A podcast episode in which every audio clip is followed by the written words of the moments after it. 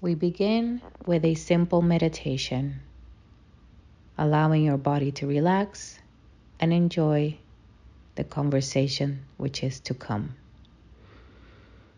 Sit comfortably, and when you are able to, close your eyes. Place your attention on your breath as you inhale and exhale through your nose.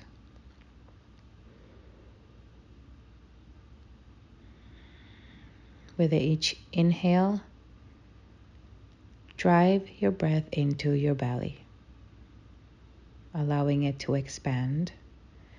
And as you exhale, allow the breath to exit with a gentle sigh. One more deep breath in into your belly and a gentle exhale as you sigh. And again, a deep inhale into your belly, allowing for a full exhale as you sigh. As you bring your breath to a regular calm pace, inhaling and exhaling through your nose, allow for a wave of relaxation to wash over your body. Finding any areas that may be holding tension. Begin scanning at the top of your head, noticing your brow, your jaw, and releasing any tension. Scan your neck, your shoulders, lifting your shoulders up to your ears and allowing them to drop. And again, lifting the shoulders up to the ears and allowing them to drop. Feeling the weight of the world rolling off. As you continue to relax, allow your chest and your upper back to release as you become aware of the beating of your heart in your chest. You may gently place your fingertips on your sternum, feeling the beating of your heart. Chin to chest in gratitude As you continue to relax, let any tension go from your belly. And you may place one hand on your heart and one on your belly, connecting the vibration of these two centers through your hands. Release even further, feeling the weight of your body on your seat as you place your hands on your lap. Allow for this wave of relaxation to wash over your legs, puddling at your feet with any traces of tension disappearing into the ground. Continue to inhale and exhale through your nose, allowing yourself to relax even further. Breathe for another three rounds of breath. And when you're ready, you may open your eyes.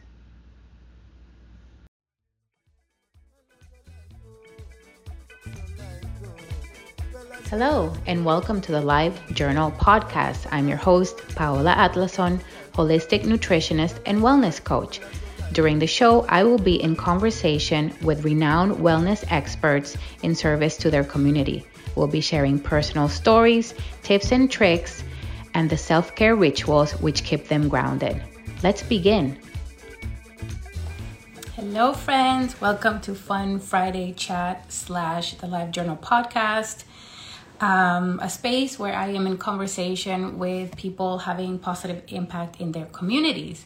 And the reason for these conversations and sharing these incredible humans is in hopes that they inspire you to take a look at your own life and see in which areas you need refinement, which areas need change, um, which areas could be more uplifting than they currently are. And today I'm speaking with Lydia Caron, which or Carron, I'm going to ask her how she pronounces her last name, who I've been dying to talk to for quite a while now, and we're finally making it happen.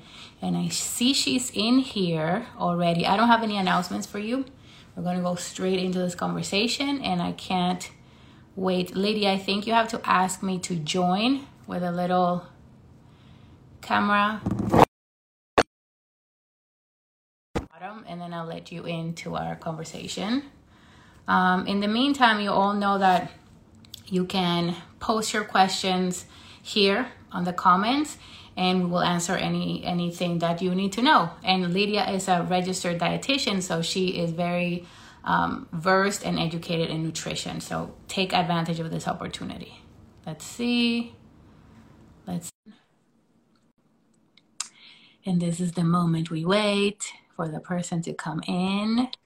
Hello. Hi, how are you? I'm good. I love red lips. I figured it's kind of a dark day, so I figured I'd just go for it. I so love of... leopard print. Yeah, it was nice.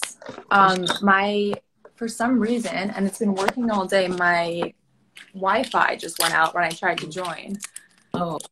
Um, so I'm on cellular. This will be it's so course, every time we finally were like, we're gonna do it, one of us had something, and then now the Wi-Fi is doing something. But we're gonna we're gonna talk. We're here. It's gonna work. Wait, oopsies. Okay, yeah, I, I'll get this going. This is actually my first live um, chat I've ever done. But yeah, I'm super excited. We've never actually met in person. Yeah. Um, we mostly talk to each other over this platform, which I think is cool because I feel like I don't know, I've made so many friends this way. Me when actually most of the people that I speak to, I think because it's been really over the past few years and we've been locked in for so long that I haven't met them in person. I meet them in person after. And then it's like, the, I, I find that the first thing that happens when I meet somebody finally in person is you look at each other up and down like to see how tall you really are. Yeah. like, yeah. You're shorter or taller than but it's this like scanning of the whole body mm-hmm. because we only see you know this much yeah and you only ever see like what people choose to show right yeah yeah i had a tell me tell no, I was gonna say people always see me and they're like, the other day someone was like, "Oh, you're so tall," and I'm like, "Yes," like I'm I'm used to it, but they're getting used to it. But yeah. And I feel like one of these days, finally, I'm gonna bump into you at the the reservoir because we're always kind of walking around at the same time. But I had I bumped into a former student three weeks ago on my corner, and I had never met her in person. And we worked together for three months, right? And I had just dropped off my kids at the bus stop, and I was like in my PJs with just like a on, and I'm like, wow, this is really not what you normally want to see.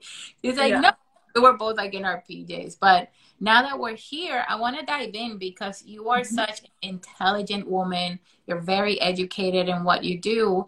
And I, I'm hoping that you can help us break down or demystify a bunch of noise and nonsense, which I think you do so beautifully in your platform. But first of all, who are you? How did you become a registered dietitian? What led you to to doing what you do? Um, so my name's Lydia, obviously. Um, I'm from New York City. I born and raised, grew up here on the Upper West Side, where I am right now. Um, I don't live at home, just to put that out there.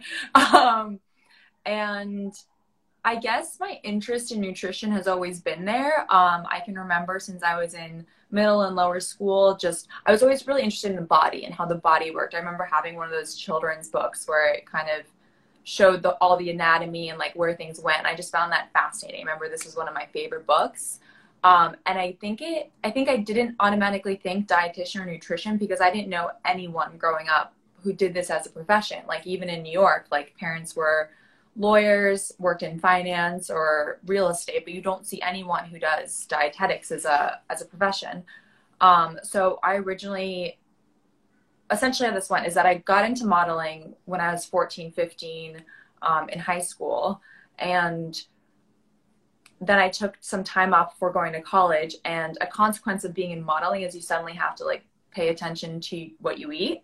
Um, I never really cared that much before, even though I was interested in it. I was more interested in having a good time and enjoying high school. And I, you know, ate well. My family cooked every night, and then when I was with my friends, I'd eat pizza and ice cream and whatever. And and I think it, that's like the best way to grow up, right? It's like very intuitive. You eat what you want, and you're getting all the whole foods.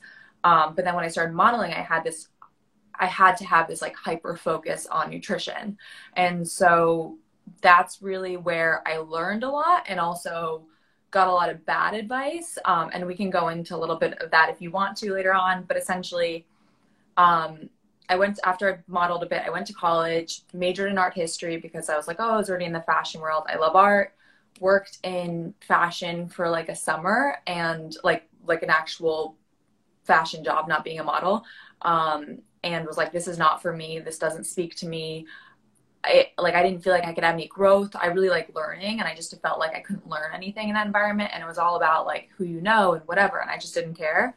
Um, so nutrition it just like well how this goes my mom will like this story basically my mom was like you seem very unmotivated. You don't seem passionate about what you're doing. Like what do you want to do? She was literally like it was she wasn't actually shaking me but what she was saying felt like she was shaking me. And i was like i want to be a dietitian. And she and her face just kind of went blank. And she was like wait really? Like it was just kind of out of nowhere. Um, but essentially the next day after just having graduated college, essentially the next day, I started looking into graduate programs to become a dietitian. Um, so it was basically like I was out of college for three months and then flipped careers. But I that. And and it's so you know I love that message because I see so many women, including myself, that we were told you can't change your mind. Like you already chose a path, just stick to that, just keep going. Um, but having the support of your family being able to like your mom trying to i think that's the best question she would she could have asked you is what what are you passionate about? What what do you want to do? When a lot of times is the encouragement is what is the logical thing to do you know like, right or what makes money or exactly so for you to change your mind i think that's great so can you tell us a little bit about what what does that entail because it's a heavy education it's a lot of science essentially. Yeah. Yeah. And it's funny because I wasn't really a science person. And so in college, the college that I went to, which is Smith College in Northampton, um, they didn't require, they didn't have like a core requirement except doing one writing intensive. So I took zero science classes in college. Um, so essentially, what you have to do is get all of your, they call it post bac. You basically go back to college for two years and take chemistry, biology, biochemistry, organic chemistry, statistics. Um, basically, it was two more years of college for me right after finishing college. Um, and I worked part time and took classes part time, so it was fine. And then the actual graduate program is two years, which I did at Columbia University, just a little further up on the Upper West Side.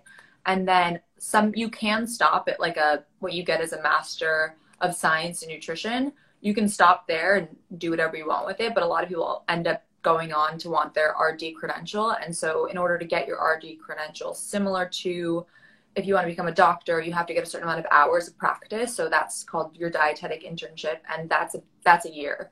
And so you do a year, you do clinical, food service, and community nutrition internships, and then study really hard, take the exam, hopefully pass it. I can talk about this, but I didn't pass the exam my first time. Um, I haven't spoken about it at all because I kind of it's like traumatizing to me. Um, but yeah, and then you pass the exam and, and you're credentialed, and then you have to figure out what you want to do with your life. wow. Yeah. The exam twice. Sorry. You had to take the exam twice.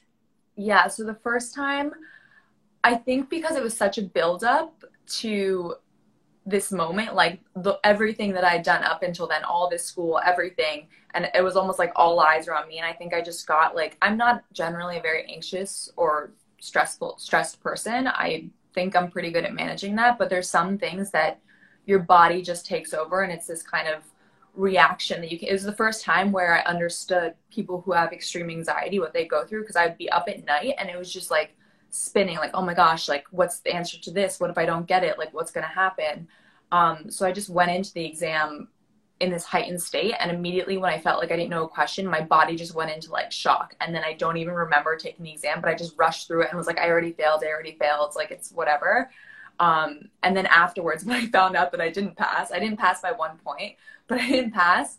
And I was like shaking afterwards. And I called my dad and I was like, I don't know where I am. I don't know what to do. Like, I'm, I was just like, it was pretty intense. Um, but I think, and then I listened to a bunch of podcasts on failure to make me feel better and how important failure is. That's kind of what I do. I try and get as much information about anything just to kind of figure out um, how to work through something. And then basically went through my stum- summer, didn't actually study more. I just kind of like lived my life a little bit and, and through that just kind of realized my whole life wasn't about this exam and just came at it with a different approach the second time. Um, and I did pass. So that's yeah. beautiful. And again, an example is like you didn't pass the first time, but then you can keep trying and do it again and, and not not give up because you didn't but truly you know no i'm going to do this. I'm going to pass this so i'm going to. And i love your your point of view of learning. I don't remember where i read this recently where one of one of the best anti-aging even though i hate that term but one of the best let's call it graceful aging tools is learning. So if you continue to learn and there's a tendency to stop learning fully I feel like after you graduate college. And some people stay there and they're like, I'm fine. I'm just gonna, you know, you grow in your career, but you're not like studying and learning. And I am I'm a learning addict. I know that you and I both have a, a deep fondness for Huberman, for mm-hmm. Huber, yeah. the hot scientist we call him, our friends. But this for knowledge, and you know, I can relate so much to you in regards to just as a child, I just like to know how things worked like why am i feeling this way? Why does this taste this way? Why is somebody thinking that way? And I actually i wanted my dream was to be a psychologist but mm-hmm. i chose art. And by the time i changed my mind my mom actually said no you should stay with what you started. And interestingly enough the way that i teach um, holistic nutrition is more about um, uh, everything else. You know, the, we talk about the food, right? And we talk about the importance of food and how to balance your plate and all this stuff, but it's more from an educational perspective on on everything else how your body works why you feel how you feel and you know and sometimes i'm like i kind of i'm not a psychologist by any means but it's more on that side of things so it i kind of ended up doing something that i how i wanted to do it because like you there's so many of us past fashion it's like fashion expats mm-hmm. in one field or another that are wanting to teach people about the body and nutrition and how to care for yourself because it is a world that can really break you down yeah and i think that's so important what you said about how you feel is everything right like it like and that's the disconnect I had when I was modeling is that I wasn't focused on how I was feeling. I was focusing on what I looked like. And so I completely ignored any kind of sign that something was wrong because I wasn't paying attention to the fact that I wasn't sleeping well or whatever. It was all just like, do I fit in the clothes? Do I look the way that they want me to look? And there's such a disconnect there because it's then it's all external and you're not basing anything off of how you're feeling. And so the transition that I have made is like, okay, just pay attention to how you feel and everything falls in place. Like if you really like my friend used to say to me in college, she was like, You're so funny. You always talk about like how some how you think something's going to make you feel or like how your body feels and respond to this. Like she's like i've never thought about it in that way. And i was like oh i thought everyone thought about it in this way you know? Um but yeah it's super important just to listen. Yeah and, and so many of us are disconnected from that for so long. And you know i work with so many women that don't connect that and that actually have a connection between looking the way they want to look and feeling really bad so it's like, okay, if, it's, it's either um, I've looked the way I looked physically when I've gone through something really terrible and I couldn't eat and I lost a lot of weight, or I was so stressed with work or studying that I lost a lot of weight, or you know, there's always a connection to not eating and not feeling great and actually being the size you want and to break that is it's it's not an easy task because it's almost like you become conditioned to that and for me i try to teach that's how i we're not talking about food in my house we're eating really good food and candy and cake and all that the things that come in but what i always ask them is mama can i eat more candy how's that going to make you feel um, probably not that great, but I still really want one one more piece. Like, all right, mm-hmm. it's your responsibility, you know. So it's yeah. not weight on the food. This is good or bad or better or green or clean, which is that word I can't even deal with either. But how is that going to make you feel? Because if eating a Dunkin' Donut is going to make you feel fantastic, which probably it won't, but emotionally maybe will uplift you in that moment, it's better than to eat a salad and you're just so depressed and, and sad because you didn't want to eat a salad, you know. And you speak a lot of intuitive eating. So can you share a little bit about what that means? Yeah, so intuitive eating is basically um it's kind of what society has told you not to do, right? They told you to listen to a diet book or follow a plan, you know, to the T, or um, to take someone else's advice for what works for them. Um, so there's what's known as intuitive, intuitive eating principles, which um, the book was written, like the book by dietitians was written by um. Uh, Evelyn Tribole and then someone else. But essentially, they wrote these, I think it's like 12 principles of intuitive eating, and they include things like, um, like movement, feel the difference is one of them. So, like, instead of doing movement or doing exercise um, to look a certain way, like, really tune into how you're feeling doing that exercise, how you feel before, how you feel afterwards, because part of the um, theory behind that is when you start connecting the after feeling or or how you felt before compared to the after, you'll just intuitively want to do things that both feel good when you're doing them, but also that at the end of it, you're like, oh, wow, like I, I made the connection here. Like that feels good. And then with food, like it's a balance between both eating, basically, essentially saying like you should allow yourself to eat what you want when you want it, but a little more, but also being tuned in. So I think a lot like today, people aren't people are even if they don't think they have a restrictive mindset are restricting certain foods. They're like i can't eat a lot of this food. And how intuitive eating goes is if you restrict something the more you restrict something the more you're going to want it the more you're going to talk about it the more you're going to think about it.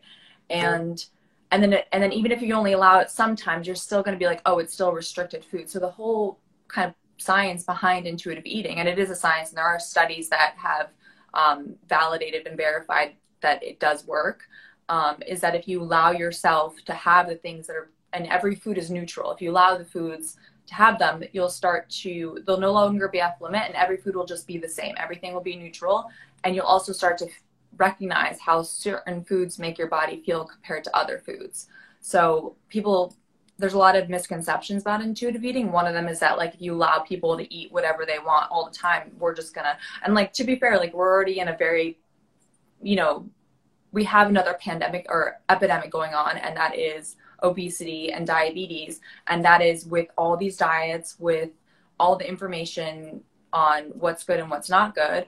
And it's because people are going on these diets and restricting so much that they end up, it ends up counteracting and then they end up gaining the weight back because they were restricted for so long. And so if you really allow people and people really allow themselves to have what they want when they want it, they'll start to not overeat because they're restricting and they'll start to um, tune into how whole foods make them feel compared to um, you know like a bag of candy. And it doesn't mean that and the whole point is that you can have it whenever you want and you, you'll start to make those connections that like oh i don't want to eat a bag of candy every night. Like that doesn't actually make me feel very good. Um, so it's it's easier said than done i'll put it that way. Um, but it's really just about i think the core of it is being uh, attuned to your body, listening to your body, basically. And I think that's the that's the key is that awareness because uh, to your point, the way that we've seen it is body positivity, body love, intuitive eating, all connected as I do whatever I want whenever I want. But it is, it, my belief is that it, it is your responsibility that if something is not making you feel good, then you're not loving yourself. You're indirectly hurting yourself because if you're eating whatever you want and you're not feeling well and let's not even talk about size. Let's let's take it out of that context. Mm-hmm. if you're not feeling well if you're stick thin or if you're a little heavier or if you're taller or shorter or 65 versus 25 if you're doing it and it's not feeling well then you're doing yourself a disservice. And that in my mind is not positivity of, or love. So the missing key is that education that awareness of saying no this is how you do it how did you feel before how did you feel after start connecting the dots and then you can make the right choices not whatever noise is coming at you because i also find there's a big difference between intuitive resistance to something to doing something and intellectual resistance to doing something and sometimes like I, I don't feel like eating healthy. I just want to do what I want, or I don't feel like working out. And sometimes that comes from like maybe not knowing how to do it. Maybe you feel like it's too much of an undertaking. Maybe you just don't know where to start. But when you feel that resistance, like, I don't want to eat that, or I don't want to do that workout anymore, and it comes from a different place, that's the intuition. How, how do you identify intuition in your body? Like when you know you're resisting something mentally and when you're resisting something intuitively?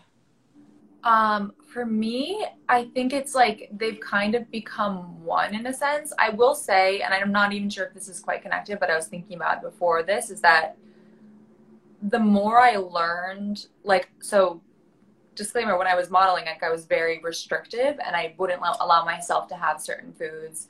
And I basically did what probably a lot of people do is they Google, like, lowest calorie, everything was calories, right? Like, there was just a disconnect. Like food wasn't food, food was calories. And in that way, so so essentially when I started learning more about nutrition, I it made me loosen up naturally because when I learned that food is just food and everything kind of contains the same basic elements, to me that was very helpful. So I think a lot of people today assume that, you know, one of the first questions I get asked when I tell them people on the dietitian, they're like, "Oh, what don't you eat? Um, are you vegan? Are you vegetarian?" Um, guys are really funny because guys will be like, "Oh, I'm keto. I'm I count my macros," and they want me to be like impressed, like approve or be impressed. Where the more I learn about nutrition, it's it's like all foods are a go because all foods are made out of carbs, proteins, fats. They all contain a variety of different minerals. Even even you know chips carbs and maybe a little bit of protein, you know, like, so it's all these basic elements. And I think when you learn that, it really makes you just kind of loosen up. But going back to your intuitive question, I think for me, it's all just like, it's the basic things. It's like, how am I sleeping? How are my energy levels? How is my mood? Am I highly reactive? That's a big one. So when I'm really on edge, and something it can be like a monthly hormonal thing, and then I, I know, okay, that's what that is. Um, but it could also be if I've not been sleeping well. Um, like when I was modeling, I wasn't sleeping well, and I was oh, I was constantly on edge, and I was snappy at people, and I was judgmental, and I was hard on myself. Um, so it's am I like how am I reacting people? How is my stress? How am I handling my stress? I think is really important to think about because like everyone has stress, but it all depends on how you're handling it, and you can only handle it well if like your body is physically capable if you're giving it the things that you know sleep and good food and hydration and not drinking too much. Drinking is a big one for me that i really feel in my body a lot is my i do drink um and i definitely feel it. Um but yeah just kind of checking in with kind of those those things. And when something kind of goes off for a second you take you take an assessment being like okay have i been pushing myself too hard this week? Have i not sleeping? You just kind of do like an inventory list. Mm-hmm. and i will say that everyone has their own set of like data points to work off of. So they know what's their best and when they feel their best. And you have to know what works for you. And it's all about kind of building these touch points in yourself because no one can tell you this is what you need. And i think that's also where the intuitive comes in. Like no one can tell you like what works for one people, everyone hears is, is not going to work for another person um, and give them the same results. A hundred percent. I love how you said that um, you have a, a, a, list of. I love how you call it data points because mm-hmm. I, I, I love that. Um, things that you check in with yourself, like data points or a list that you can check in with yourself. And um, one of the things that I teach my uh, students is five five pillars we have during the journey, and nutrition? Am i eating? Am i drinking my water? Am i skipping meals? Uh, are my plates pretty balanced? Have i been eating too much sugar? You check in there. Number two i teach a lot of stress management techniques because i agree with you 100% if you're not if you're not allowing your body to process the stress you can't quit your job. You can't run away from covid. You may not be able to leave your spouse or your kids right? Hopefully mm-hmm. not but you can support your body in managing it. So, are you breathing? Am I doing breath work? Am I doing meditation, journaling? What am I doing to support the body? We talk about the lymph a lot, the lymphatic system. Am I am I supporting my system by you know with simple practices, not necessarily getting lymphatic massages, but practices that you can do at home. Movement. Am I moving my body? Am I moving too much? Am I moving not enough? Am I recovering in between? And sleep, which so many of us just don't pay attention until, and we go on for years actually with bad sleep. I mean, I'm a mom. I've had two of them, you know, back to back, and I didn't sleep for like eight years, which apparently is normal. but once I did, mm-hmm. you hold on to that dearly. And so many of us, even young women, are just not sleeping. Men, nobody's sleeping. And I'll sleep when I'm dead. You either make the choice or you kind of carry forward with that without checking in with yourself. And I like to tell people, listen, if you don't know when to check in with yourself, I love what you're saying, Lydia. If you're feeling off, check in. But if even if you're feeling pretty good, seasonally, when the season changes, how am I feeling? How am I doing? You know, it, a lot of people, it, you take the car to the shop every year and you take it in for maintenance in between, but then you're not doing anything until you break down. You know, that's when we yeah and to look for help. So what what is one of the biggest big you know noisiest silliest advice that people are giving out there regarding nutrition? Because there's so much right? And there's so much. But what is one of like the, the ones that are you're like your jaw drops when you hear them? Um i mean it's like it's really there's so many. I would say one of them is like the um, no carbs or like I guess the macro because because this came up the other day with someone the macronutrient diet um like counting macros um I know it's not maybe it's not the most trendy I don't even know what's trendy now because I I both know what's going on and also try and like it's all over the place but with macros and I can just break down really simply it's dip macros makes no sense because there's no singular food that's one macro so when you're like counting macros or trying to like not have, for example, when people say like I, I try not to have carbs, like most foods are, car- are contain carbs. Um, so just like really basic stuff like that. Like someone said they were on keto, and I was like, okay, what are you eating? And they're like, well, I have this, this, and they were eating like fruit and whatever. And I'm like, okay, well that's not keto because keto is like eliminating most carbs and like the healthiest foods are carbs. And I can't even go into how keto is affecting like GI issues because the core of GI health is is adequate fiber. Um, and so once you go keto, you're automatically it's like fat all the time and um, a little bit of protein, but then you have nothing that's moving your GI tract along, and it's bad for pretty much everything. It's bad like high fat meals are are bad for um, if you have GERD or indigestion. Indigestion they're bad if you have constipation, obviously. Um, they can also be bad if you have diarrhea, diarrhea and you're having super high fat. Um, so I think that any kind of one that eliminates like car like carbs and high fiber and whole foods is one I'm I'm not for. Um, if anyone has specific questions about, I don't know if you've had anyone write in about specific. I have a list. of questions. That's kind of what I'm going. I'm I'm doing it in a very non-specific way because most people just want to know what people eat, and they're like, "What do you eat? What's your mm-hmm. go-to lunch?" How do I do this? So I'm trying to like recontextualize the questions in a way that you're educating because I can make you a list of all the lunches I have. You can tell everybody you post your food on Instagram, mm-hmm. but it's not in in a way like eat what I'm eating is because for example keto. Keto doesn't mean don't eat pasta and bread and and and, and sugar um, but eat uh, whatever. There's so many confusing ways to see it, right? But essentially, people eat a lot of fat and try to cut out carbs. Now, because we've been so miseducated on fat, people sometimes think they're eating high fat, but they're not even eating fat, enough fat. You know, like they're just putting mm-hmm. some fat on their plate and they think they're cutting out carbs by not eating uh, flour products but they're eating a lot of fruit. Or you know it's just so noisy and it's like macros don't matter. It's it's about what is what are you eating? Are you eating complete at uh, whole foods complete meals and not subscribing to being so narrow that you're just cutting out everything? And you know i do have people that for me the biggest one is the the no eating. Like now we call it intermittent fasting and then we have issue with you know going back to what you were saying before the the diet industry is billions of dollars and 70% of adult americans are obese.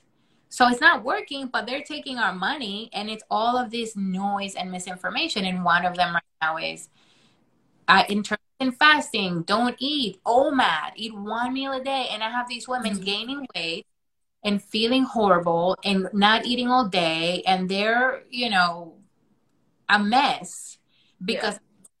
fancy people are saying that you know that's what you should do and so when people ask me about that the first thing i say is like most of this almost all the studies that have been done on intermittent fasting have been done on men because um, women make terrible test subjects because we have hormones and they fluctuate so we're not a good control so none of the studies for intermittent fasting have been done on women. That's one. So they can't tell you how it will negatively and it will impact your hormones. They can't even tell us that because they haven't studied us.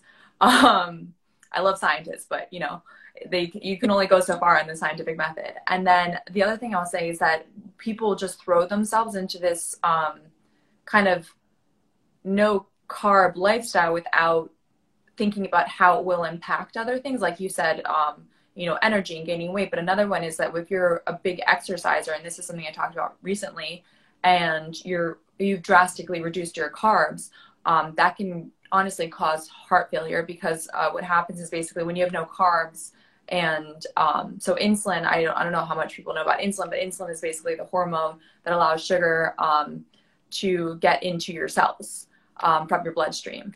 And so when you're not having carbs, you have less release of insulin. And insulin and this other thing called aldosterone, which is another hormone, are very closely connected. And aldosterone is what holds on to sodium. And so if you don't have insulin, you don't hold on to sodium. And so you have this like drop in sodium levels and sodium and potassium. And potassium is really important for your heart muscle and for muscle contractions. That gets all out of whack and goes down. And so, and that can lead to heart failure, heart issues, heart, um, like one person I was talking to who was running after going low carb started getting heart palpitations and very lightheaded and dizzy. And so a lot of people just go into keto not knowing that they need to com- either what it's going to do, but also that they need to bump up their sodium a lot. And a lot of people have already restricted their sodium so much because they're like, oh, I don't want to have water weight too. But it's like you can't just eliminate and take away and and think that everything's just going to kind of figure itself out. There's a reason why we have, you know, salts in our food and why we and why there are carbs on the planet you know? Like there's a reason why people eat everything. Um they all have it all has its purpose. Um yeah, yeah. and essentially we're omnivores right? We're supposed to eat a little bit of everything. And carbs means a lot of plants a lot of root vegetables a lot of fruit some grain legumes. But i think what we just go to extremes and then like some people only eat fruit all day right? Mm-hmm. And they're eating fruit all day long, and yeah. then I know I know your feelings. We have we're very we have very mutual feelings around food combining and alkaline diets. It's like, can we talk about that one a little bit? Because you also shouldn't be just eating fruit all day long. Yeah, well, the fruit one is really interesting, and it's almost like I want to interview. I see people on Instagram only eating fruit, and I almost want to talk to them like very extremely because if you, I know a lot about GI health, and so for like if there's something called fructose intolerance, and most people have a limited capacity to absorb fructose actually. And so whatever doesn't get absorbed um, in your small intestine, your small intestine is where you absorb most of the nutrients from your food, and whatever doesn't get absorbed in your small intestine goes into your large intestine, also known as your colon, and then that's where bacteria. Everyone's heard about the microbiome. That's where it is. Uh, and that's where your microbiome can actually break down whatever didn't get broken down in your small intestine as a byproduct, they release gases, mainly methane and hydrogen, but these are the gases that literally create gas in your large intestines, create bloating, can create pain. Um, it can sit there for a really long time, so it can be very uncomfortable. Essentially, and what I've learned, which is why I'm very curious about people who eat fruit all day, is that if we have such a limited, all humans have a limited capacity to absorb a lot of fructose. Um, it's closely entwined with how much like their I'm I won't get into the science, but essentially, like if you're eating that much fruit, you're going to overwhelm your small intestine's receptor, your capacity to break down that um, all those sugars. And i'm just curious if, if it's causing like a lot of gastrointestinal issues for for people if that's all they're eating all day. Um, so i don't really I've, i haven't personally worked with anyone who only eats fruit but um, yeah i know you also had a question about food combining. Well uh, regarding the fruit they there's actually people that eat like that way. They call it the bloat. And it's a very oh. thing. And they're like oh the bloat. When you get the bloat and then they think that it's because your body's releasing toxins too many toxins backing you up. And it's like no you're just eating too much fruit sugar which is fructose. There's different yeah. and that's one of them. And you know but it's like it's clean and healthy and i feel so great. It's like no you're on a sugar high also. Yeah, yeah. no but it's true. Because yeah. it's it because it's not broken down in the small intestine it means it goes straight through your system pretty quickly into your colon where you produce that gas. And it's like yeah it's quick energy right? Because it's broken down fairly quickly although there is a little bit of fiber but that also goes to your colon. Um, but it's sugar that's like straight straight into your bloodstream and then you're you're gonna feel great. Um, and you, especially if you eat it all day. I don't this is why i'm really curious to talk to someone who does this because i'd be curious about like how you sleep at night like how is your energy during workouts like how often do you have to eat? Um, and then yeah like bloating and bowel movements i'd be just super curious. Yeah so any volunteers can reach out to you if anybody yeah. because it's a i've i've i've met with a few and the you know they're also not eating enough protein and protein aids digestion and aids metabolic function. So it further impedes the digestion of all this stuff that you're eating and they do tend to eat all day long because it, it's then you get into the in, the whole insulin loop right of mm-hmm. of sugar imbalance and craving and more and it's it's a mess it's yeah. it's a mess and it's another one and usually it is connected to food combining because it's talk to us about food combining um so i'm familiar with the principles that um i'm pretty sure it's like fruit on an empty stomach don't mix um like grains and proteins or something like that um, I'm not. I don't because I think you uh, you can you counsel people on food combining principles. Um, no, I don't. I don't teach food combining. I actually am not into it. Oh, okay. So yeah, think, yeah. So I know that's why that I agree with you that it's nonsensical. Oh, yeah, yeah. One of these yeah. things where it's the human body is more intelligent than that to, right. to yeah i mean there's different there's different enzymes for different foods and that's and so essentially like if we wanted to go very basic back to digestion you eat something that contains fat protein and carbs. It's in your mouth. Carb digestion has enzymes that start in your mouth.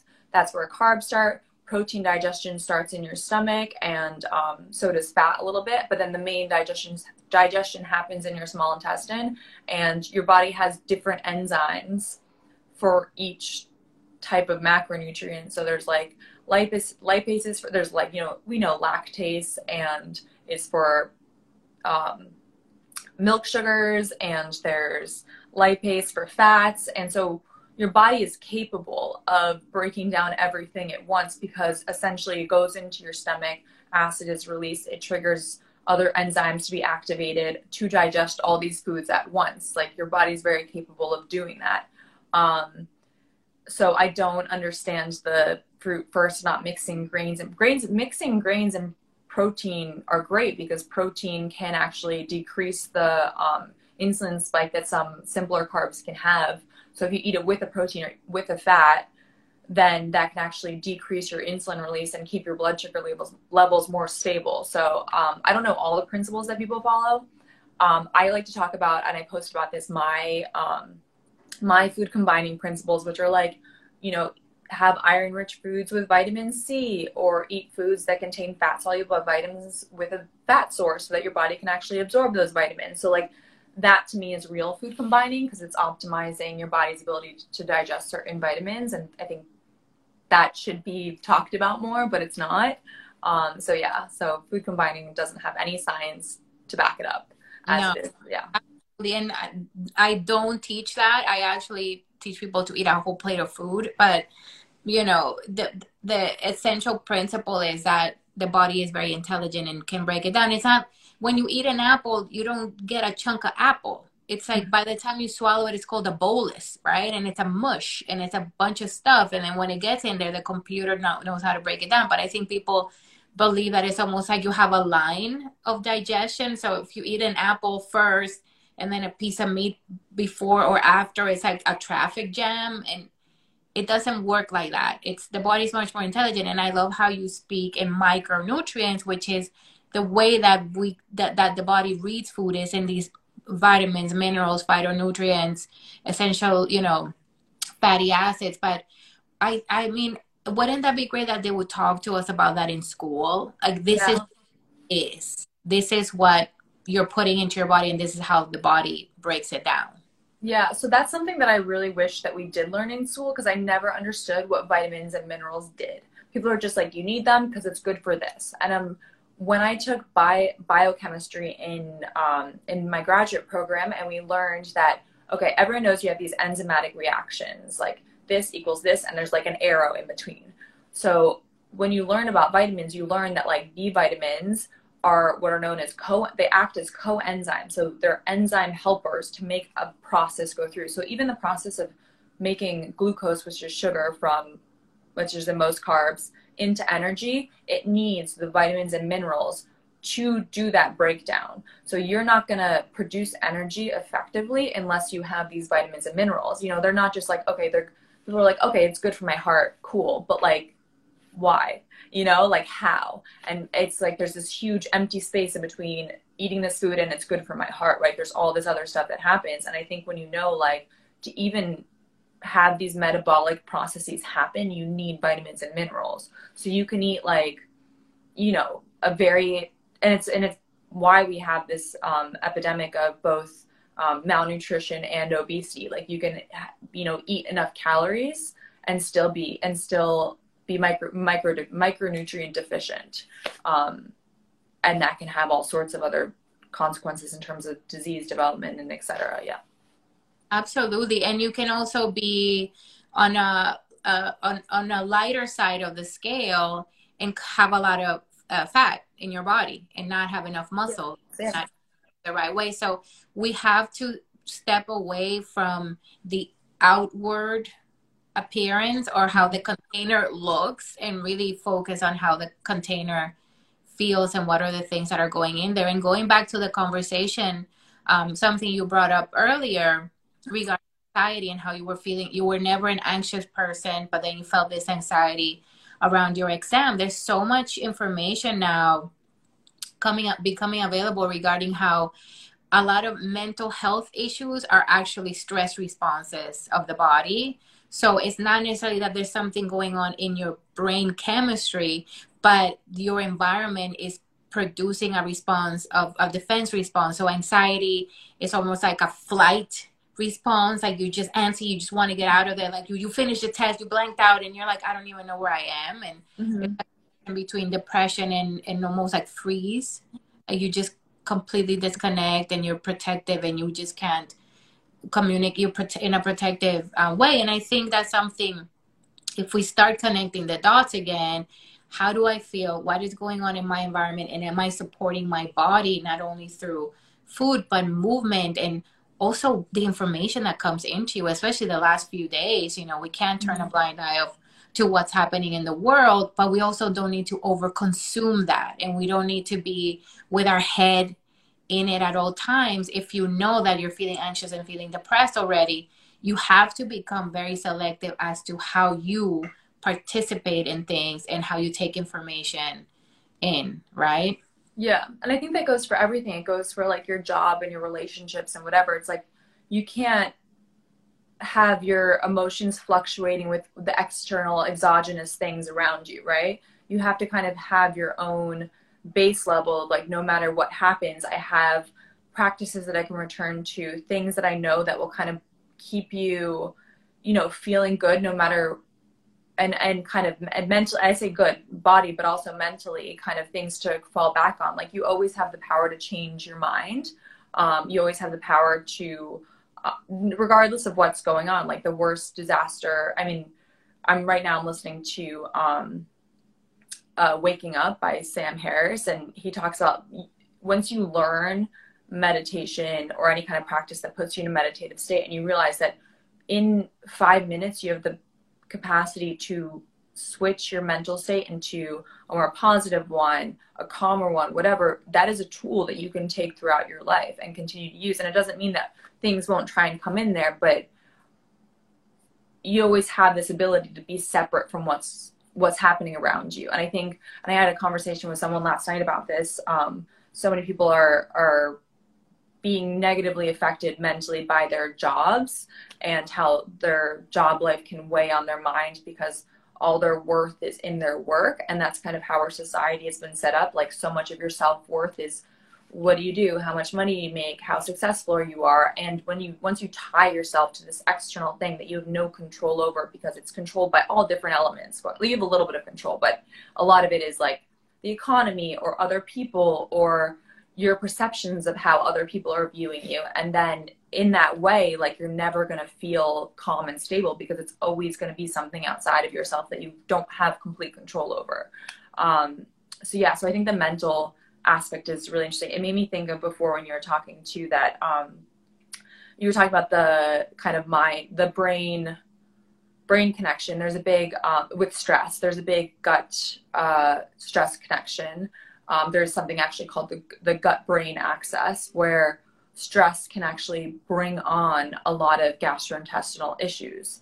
And so someone's just like, oh, I've been eating well and I've been doing this and doing that. And then they're really bloated all the time or they're having different bowel movements. And it could be purely from something stressful or this like heightened level of stress they've been living in. They don't even realize it and then it becomes super confusing for them because they're like i'm doing everything right. And that creates more stress right? They're like i don't know what it is but i'm doing everything right. And yet i'm still having these gi issues.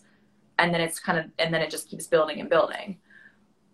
Yeah i think uh, that's a really good point because we only prioritize food and exercise. Mm-hmm. so we're either over exercising to compensate for the bad diet or we're trying a lot of tricks and quick fixes when we're not exercising enough. But we're not changing the way we're eating, but also looking at all the other ways in how we're supporting our body. And I know that you are very mindful of how you move, and movement is an essential part of your day to day. So, what are the things that you do to care for yourself? And what is your point of view regarding movement? Because it's another big one, right? Yeah.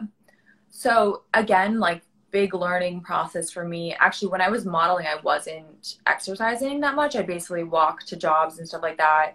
Um, and then I started getting into yoga a little bit later. Um, so that was me not realizing the benefits of movement, especially at that time, which was movement can be a great stress reliever and a great way to check back in with your body, like really connect with your body. Um, it can also go the opposite way, which is it can make you very disconnected from your body because you're just trying to burn calories, you're just trying to, you know, get to a certain physique and you're not even checking into how you feel. So I've gone through all the phases.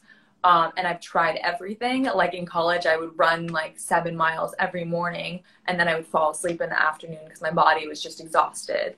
Um, and you know, heightened like too much cortisol and then not enough carbs or not enough sleep the night before and other stress factors coming in. And so at this point in my life i feel like i've really i'm someone who like i have to move every day. Like even if it's just a walk outside it's time for myself time to clear my mind. Um uh it it helps me it actually does help me sleep at night if i if i feel like i move my body it's hard for me to sit all day. Um, but i've really kind of had a much more I've developed a much more intuitive relationship with it. So now like if I, I I'm I'm no no longer just doing HIIT workouts, for example. Like I used to do like a really high intensity class like three times a week and now I'm doing um, yoga or I'll go for walks or I'll go for light jogs. Um, I won't choose a class that I know will kill me. I'll choose one that's like more relaxed, but I still get some movement in. And so it's really just like and i and and then i check in right? And at the end of the week or at the end of the day i'm like oh i feel so so exhausted. I was you know felt really agitated all day or like my hunger was was out of control all day. Um and so i in that way i've kind of built up a plan for myself but it's never a plan. Like i can do something different every day if i want to. But for me, it's really just again, it's just knowing what makes my body feel good, and I, I've just figured that out. And it's going to be different for everyone. Some people are just going to want to work out three three times a week, and that's enough for them, and that makes them feel good. Um, and no one can tell you what is going to be good for you. Some people might look at what I do and be like, "Oh, that's way too much. I can never do that." But for me, like I also am pretty fit at this point, so like for me, it feels very natural to do something every day. Um, but you, yeah, you just have to kind of listen to listen to what your body's telling you.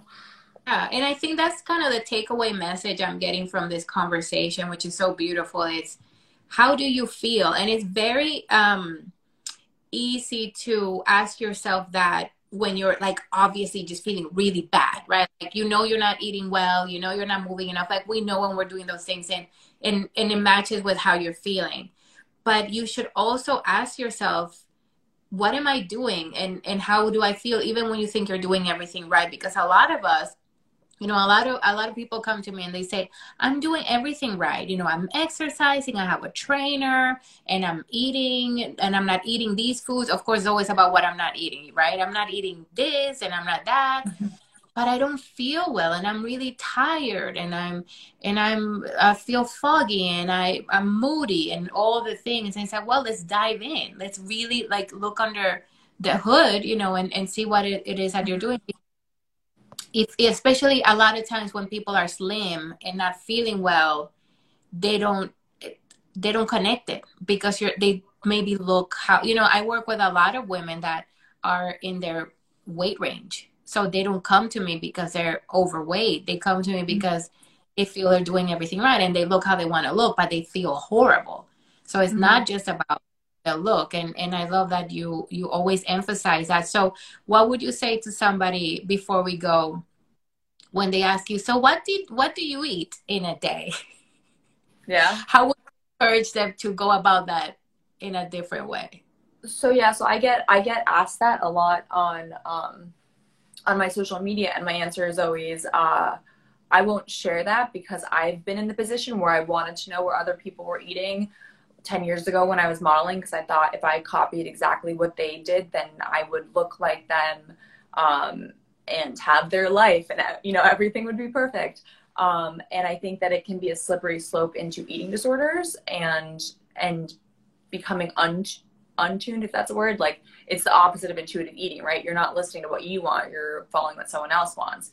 So if someone were to ask me what I eat, I would probably give like a general general, you know, I probably would I would probably tell them like, okay, plant-based foods or, you know, make you feel this, blah, blah. But for me, if I was gonna counsel someone, I would want to get to know what they were eating already, what kind of foods they liked, um, you know, what do they already eat? And do they actually enjoy these foods? How do they feel after they eat them? Are these truly satisfying to them? Like some people could just be eating things that they don't actually like to eat. So like first and foremost, like you should like it can be whatever, but you should like the taste of the food that you're eating. There's no need to have something that doesn't taste good to you. Um, and then from there, it's really just about making, you have to make it work within their lifestyle. So I really like to start, you know, with one area of what they're already eating and make a small adjustment. It could be like, oh, I'm eating, you know, plain oatmeal and I hate it. And, or like, okay, so what are other breakfasts in the past that you've liked. And so what they might say like pancakes. And then you're like, okay, so like let's talk about the recipe for pancakes and how we can make this something that will keep you satisfied throughout the day, maybe made out of more whole ingredients with like a higher fat profile. And so it's not really about copying someone's diet verbatim. It's really about basing everything because there's a reason you're eating the certain way that you're eating right now already. So it's really building off of your core and making it better and making it and then adjusting it according to whatever negative symptoms that you don't want to be having. Like if you're super tired, you might, and skipping breakfast, you know, that's an obvious one, right? Um, or if you're not sleeping well, but you're eating a really low carb dinner, because someone recently was like, you shouldn't eat carbs at dinner, which is just like crazy. Carbs can actually help you sleep at night.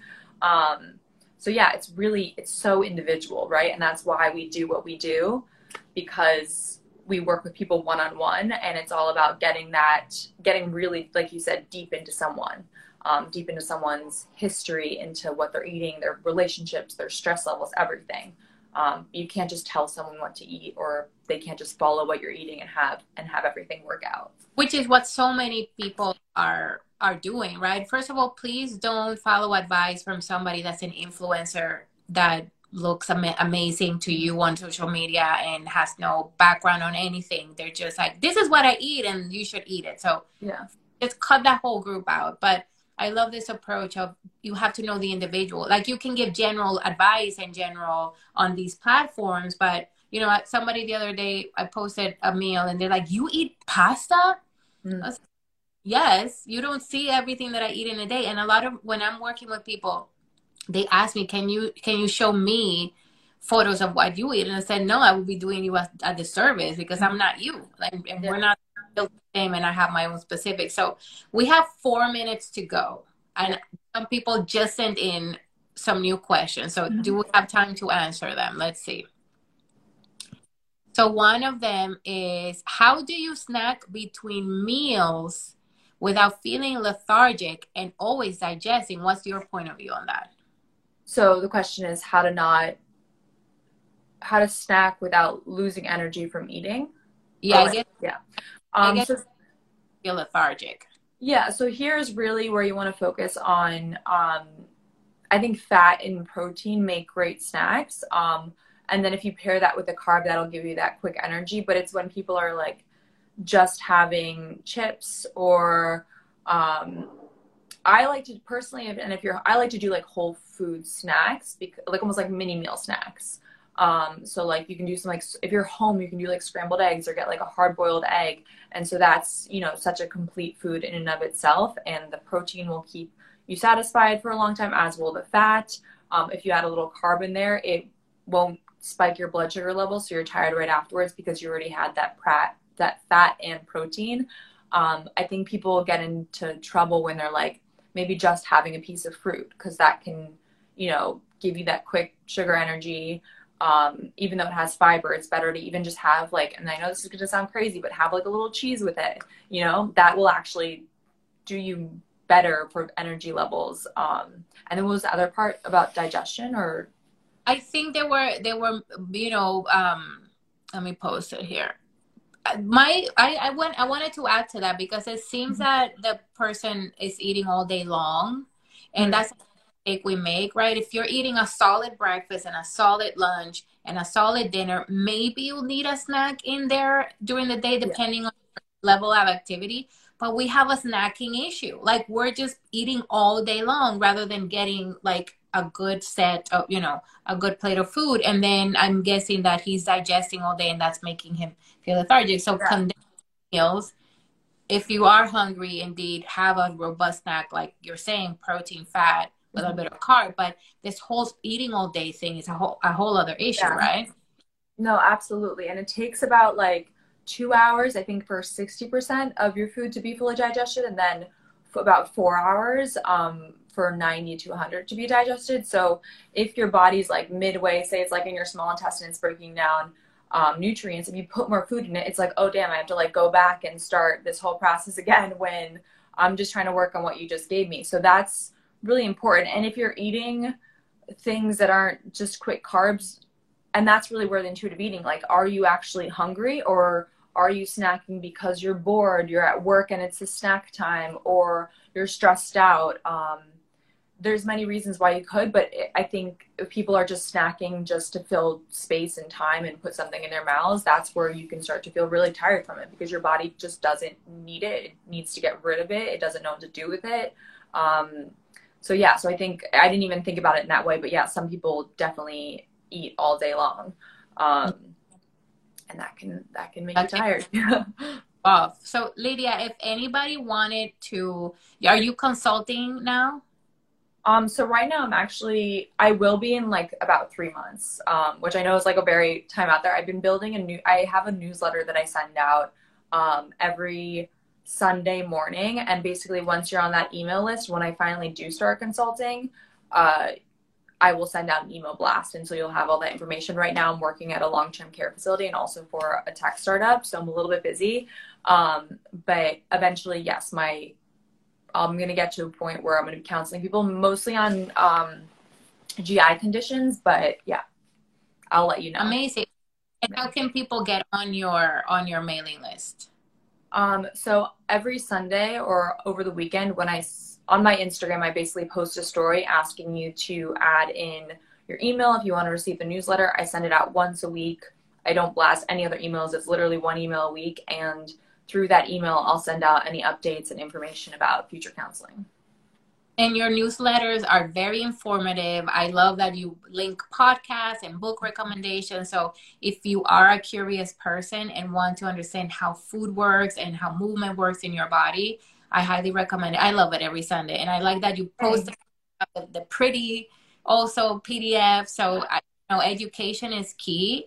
And thank you so much. We finally I know did it, and I can't wait to go for a walk with you. I think I know we should do that and, and we can keep the conversation going. So thank you so much for honoring us with your time. And guys, you can keep sending questions in. If it's something that Lydia can answer, I'll for- forward them to you, Lydia, in our question box. Um, and she'll get them answered, or I'll get them answered. We'll answer your questions um, in any way. So have a great weekend. Thank you so much. Thank you. It was so nice to do this. Bye. Thank you for listening. For nutrition, coaching, wellness offerings, and upcoming events, please visit my website, paolaatlason.live. And for daily musings and simple advice, you can find me on Instagram at paolaatlasonwellness. Sending love.